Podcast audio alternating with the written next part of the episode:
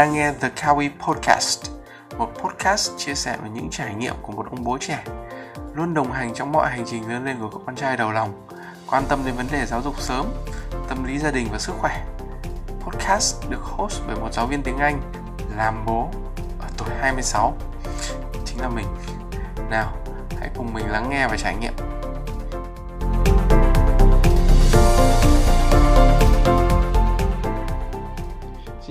Trở lại với The Kawi Podcast. Trong những ngày gần đây thì đang nổi lên một cái tranh cãi là nên hay không nên cho các bạn nhỏ đến trường.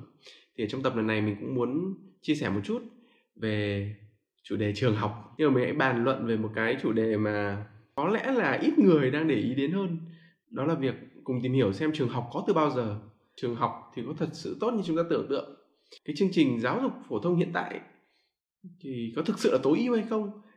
Ngoài ra thì mình cũng thuật lại tất cả những cái ý chính trong một cái bài thuyết trình rất là hay mà mình đã xem được ở trên TED Talk có tựa đề là How to Escape Education's Valley Death. Tạm dịch cái tiếng Việt là làm thế nào để giáo dục thoát khỏi cái thung lũng chết của giáo sư hiệp sĩ Hoàng gia Anh Sir Ken Robinson. Nào, hãy cùng mình lắng nghe và trải nghiệm.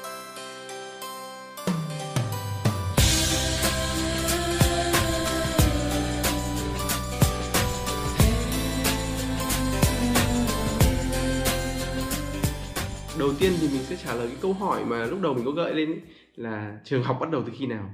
Cái chương trình hiện tại là cái giáo dục phổ thông ấy, của chúng ta bắt nguồn từ đâu? Trước khi có một cái chương trình giáo dục phổ thông hiện tại ấy, thì việc học nó như một nghề nghiệp ấy. nhà nào giàu nhà nào thích cho con em học giỏi thì có thể đăng ký đi đến trường học hoặc là không. Giống như chúng ta xem những cái phim cổ trang ngày xưa phim trung quốc ấy ai thích thi ai nhà giàu hay ai có điều kiện đi học thì mới lên kinh thành đến kinh đô để học còn thường người nghèo người ta không chọn đi học. Đó, ví dụ như vậy. Thì ngày xưa cái trường học cũng là một cái dịch vụ như vậy thôi chứ nó không phải là mass education à, giáo dục phổ thông phải huy động tất cả trẻ em phải đến trường không ai được để lại phía sau. Đó, huy động tỷ lệ xóa mù chữ càng nhiều càng tốt. Làm sao phải vận động các em đến trường bằng được?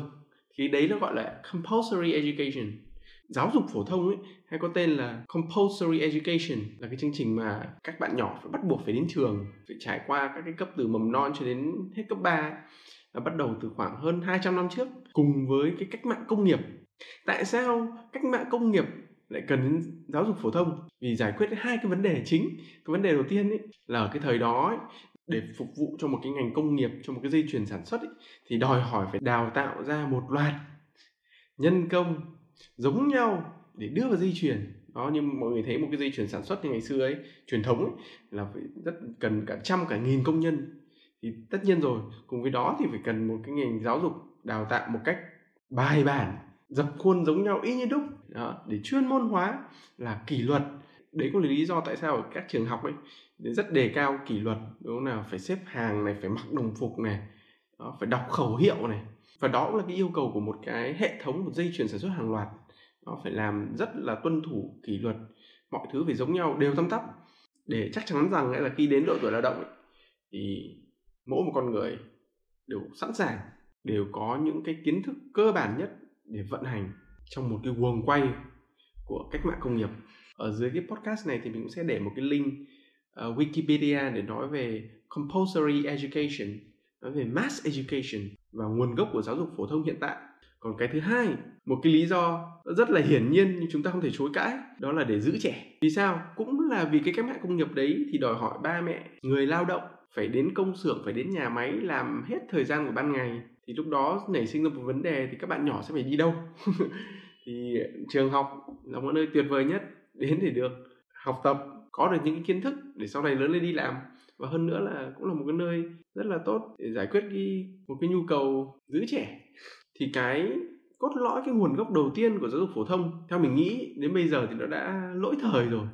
Nhưng ngày xưa là cách mạng công nghiệp chúng ta cần một cái đội quân rất là lớn con người làm việc. Nhưng bây giờ con người chúng ta không phải làm những cái công việc đấy nữa. Đã mô hình tự động hóa à, đã là kỷ nguyên của AI kỷ nguyên của robot. Và cái chúng ta cần bây giờ là gì? Đó là cái sự sáng tạo. Đã đã đến cái cách mạng công nghiệp lần thứ tư rồi. Đó là kỷ nguyên của cái trí tưởng tượng vô hạn của loài người. Có lẽ là chỉ 10 năm trước thì chúng ta không thể tưởng tượng được đến bây giờ có những thứ mà rất là ảo, mà ảo lại cũng như thật. Như kiểu cái thế giới ảo Metaverse, cái dự án khổng lồ của Facebook, hay là ứng dụng blockchain, cryptocurrency, tiền ảo, rồi hay là kỷ nguyên chinh phục vũ trụ không gian. Sẽ đến một ngày mà chúng ta, con người sẽ định cư trên sao hỏa, trên mặt trăng nên là cái mục tiêu của trường học ấy, nó không giống với hơn 200 năm trước nữa mà nó thực sự cần phải thay đổi. Và mình nghĩ là cái sự kiện mà phải đến uh, hai năm nay các bạn nhỏ bị gián đoạn cái việc đến trường hay là cái tỷ lệ bỏ học cái tỷ lệ mà trẻ em không thích đến trường ấy càng ngày càng tăng cao nó sẽ là một cái cú hích hay là một cái lý do rất là hợp lý để có một cái cuộc cách mạng thực sự cho giáo dục. Nếu vẫn giữ cái mô hình trường học như hiện nay thì chúng ta có thể thấy là một cái sự mâu thuẫn giữa cái việc phát triển của xã hội với cái sự phát triển của giáo dục. Có thể thấy hiện nay thì giáo viên thì là những người phải lao động cực lực, phải đưa thành tích về cho trường, phải có một lứa học sinh xuất sắc. Còn các bạn học sinh thì sao? Thì đang phải chịu đựng cái việc đến trường. Những cái môn học rất là chán nản, không hiểu học để làm gì. Và để giải thích cho một cái sự thật hơi mất lòng này thì có ba cái nguyên tắc. Hay đúng hơn là có ba cái sự thật mà mình muốn chia sẻ cho mọi người của giáo sư Ken Robinson. Cái nguyên tắc đầu tiên chúng ta có thể dễ dàng nhận thấy đó là mỗi con người có một cái sự đa dạng và khác nhau một cách rất tự nhiên. Ở đây những ai là ba mẹ đang nghe podcast này mà có hai con hay là chính chúng ta quan sát ấy, đặc điểm của anh chị em nhà mình những người xung quanh thì đều thấy dù sinh ra trong một cùng một môi trường cùng một hệ thống giáo dục cùng một uh, triết lý nuôi dạy của bố mẹ đi chăng nữa ấy, thì mỗi người đều là một cái cá thể rất là riêng biệt tính cách rất là khác nhau không ai có thể nhầm lẫn với ai cả điều đó thì nói lên một cái sự thật là một cái hệ thống giáo dục mà theo kiểu không ai bỏ lại phía sau bị dồn tất cả trẻ em đến trường theo cùng một cái hệ thống các môn học. Đặc biệt là bây giờ chúng ta rất tập trung vào cái hệ thống các môn học uh, STEM. STEM là hệ thống để nói về bốn cái môn học chính đó là toán học khoa học kỹ thuật và công nghệ. Những môn học còn lại như là về xã hội về nghệ thuật hội họa thì không được quan tâm đến nhiều. Và cái đó thì rõ ràng là đi ngược lại với cái sự đa dạng của mỗi con người. Nếu muốn bây giờ các bạn học sinh đến trường phát triển một cách đa dạng thì tất cả các môn học, kể cả hội họa hay là nghệ thuật thì phải có một cái khối lượng học tương đương nhau để mỗi bạn tự lựa chọn ra một cái sở thích, một cái đam mê, một cái sở trường của mình. Thay vì chỉ tập trung cho những cái môn học chính, STEM, để phục vụ cho cái xu thế của một cái xu hướng nào đó của xã hội. Ví dụ như những năm gần đây thì nổi lên công nghệ thông tin, thế là trẻ em tập trung học rất nhiều công nghệ thông tin. Rồi à, trước đó thì về ngân hàng nên đổ xô đi học về ngân hàng, đôi khi học cũng không thích. Nhưng chỉ vì cái đó kiếm được nhiều tiền, cái đó đang là xu thế. Toàn bộ cái hệ thống giáo dục xoay vần quanh những cái trend đó, những cái xu hướng đó. Và tất nhiên rồi, khi mà chúng ta cố chạy theo một cái xu hướng, theo một cái mà chúng ta thực sự không hề thích, không phải là cái sở trường, không phải đam mê thì rất khó để có một cái nền giáo dục phát huy được hết tiềm năng của con người. Và chắc chắn rồi, trẻ em chỉ phát triển tốt nhất khi mà chúng được phát triển một cách toàn diện đa dạng và nghệ thuật hay là thể dục thể chất quan trọng không phải là chỉ để uh, giúp chúng ta học toán được tốt hơn học văn được tốt hơn. Đôi khi chúng ta vẫn cứ tư duy là học thêm một số cái môn phụ như là đàn ca sáo nhị hay thể chất ấy, để giúp uh, các môn chính được tốt hơn được phát triển cân bằng hơn. Không thực sự không phải là như thế. Thực sự là các con cần được chạm tới những cái môn học đó những cái hình thức đó như để thấu hiểu về bản thân mình. Tiếp đến là cái nguyên tắc thứ hai chúng ta cần phải biết đó là cuộc sống của con người phát triển là bởi sự tò mò khám phá. Nếu chúng ta quan sát uh, kỹ tất cả các bạn nhỏ ở bất cứ đâu thì tất cả đều là những cái học giả bẩm sinh. Lúc nào thì các bạn cũng có nhu cầu khám phá về một cái thế giới vô cùng mới lạ như này.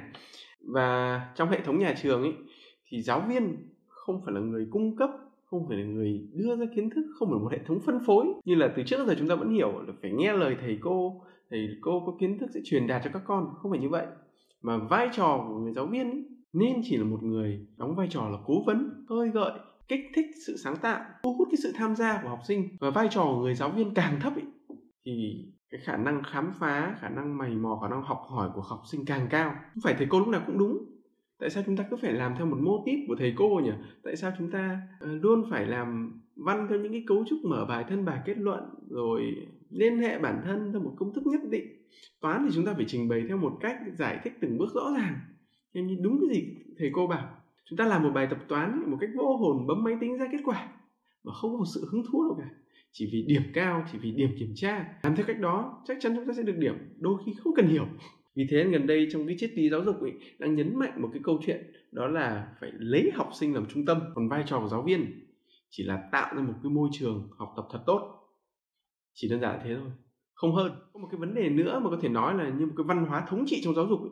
nó không phải là giảng dạy, nó không phải là kiến thức, nó không phải là câu chuyện là học tập, mà là hệ thống kiểm tra. Kiểm tra rất quan trọng. Kiểm tra để đỗ được đại học kiểm tra để phân lớp chúng ta học hay chúng ta ôn luyện hay bất cứ một cái công việc gì đều phục vụ cho kiểm tra cho thi cử. Đó là cái mà giáo sư Ken Robinson cho rằng kiểm tra bây giờ chỉ nên đóng vai trò là cái sự đánh giá mà thôi chứ không phải là cái yếu tố quyết định. Chúng ta hãy quan tâm đến quá trình nhiều hơn đến cái sự nỗ lực nhiều hơn là quan tâm đến cái kết quả cuối cùng. Vì thực sự là kết quả cuối cùng ý, chúng ta có thể thất bại chúng ta có thể thành công nhưng không thể phủ nhận là cả cái quá trình chúng ta nỗ lực, nó sẽ đóng vai trò quyết định hơn cho cái thành công tương lai lâu dài ở phía sau. Chỉ có như vậy thì giáo dục mới đem lại một cái sự hứng thú, một cái sự hứng khởi, một sự đam mê, một sự tò mò của mỗi một bạn học sinh. Vì chúng biết rằng dù có thất bại thì vẫn có thể cố thêm một lần nữa, vẫn có thể làm lại được. Điểm thi kém không đốt được đại học, nó không phải là vấn đề. Và vấn đề là chúng ta vẫn sẽ tiếp tục học.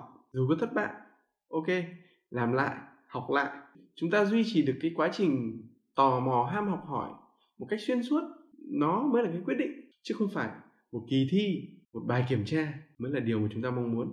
Và cái nguyên tắc thứ ba để giải thích cho cái việc giáo dục phổ thông hiện nay không đáp ứng được nhu cầu của con người, đó là cuộc sống của con người vốn đã rất sáng tạo rồi. Điều này thì rõ ràng chúng ta có thể nhận thấy qua cái sự đa dạng về màu da, về sắc tộc, về văn hóa, về vùng miền mỗi người chúng ta thì tạo ra một cái cuộc sống của riêng mình thông qua một cái quá trình ờ, không ngừng nghỉ của sự thay đổi. Và một trong những cái vai trò của giáo dục ấy, để phát triển và đánh thức cái sức mạnh này nó là một sự sáng tạo, chứ không phải là một cái văn hóa của sự tiêu chuẩn. Chúng ta thì vẫn tiêu chuẩn hóa mọi thứ. Muốn đạt điểm 8 thì chúng ta sẽ được loại giỏi, điểm 7 chúng ta là loại khá, điểm 4 thì là loại trung bình tất cả đều là một cái hệ thống tiêu chuẩn một hệ thống đánh giá. Nhưng mà nếu chúng ta tìm hiểu về giáo dục Phần Lan ý, thì gần đây Phần Lan thì luôn đứng đầu về toán học về khoa học. Mặc dù đứng đầu về toán học khoa học ấy nhưng mà cách tiếp cận của giáo dục Phần Lan ấy, thì không tập trung vào những cái môn đó. Ở Phần Lan ấy, học sinh được tiếp cận với giáo dục một cách rất tự do. Họ không bị ám ảnh bởi kỷ luật họ không bị ám ảnh bởi những kỳ thi. Họ được tiếp cận rất là rộng rãi. Đôi khi những cái môn học chính nó lại nằm ở những cái môn học về nghệ thuật về thể chất ở phần lan ý, thì không có một cái hệ thống thi cử hay đánh giá một cách tiêu chuẩn hóa, như là kiểu thi vào đại học, thi vào cấp 3 và tất cả đều là các bạn được lựa chọn. Tất nhiên là cũng có một chút, không phải là quá nhiều, không phải là quá áp lực và không giống như ở các cái đất nước khác.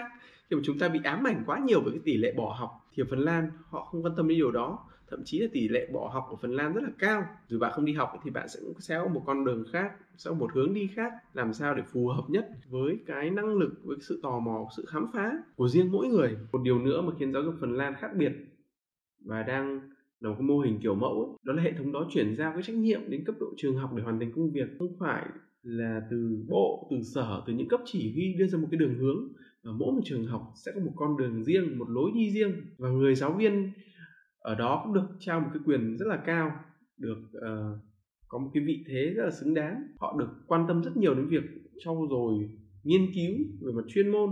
Không giống như ở nước ta thì đôi khi những người mà chỉ làm nghiên cứu chuyên môn ấy, thì uh, nói sao ta? Chết đói à? Đại loại như thế. Và đó là ba cái nguyên tắc cốt lõi ba cái sự thật sắp tới thì chúng ta cần phải cải thiện để một cái hệ thống giáo dục một cái hệ thống trường học sẽ tốt hơn cho mọi học sinh.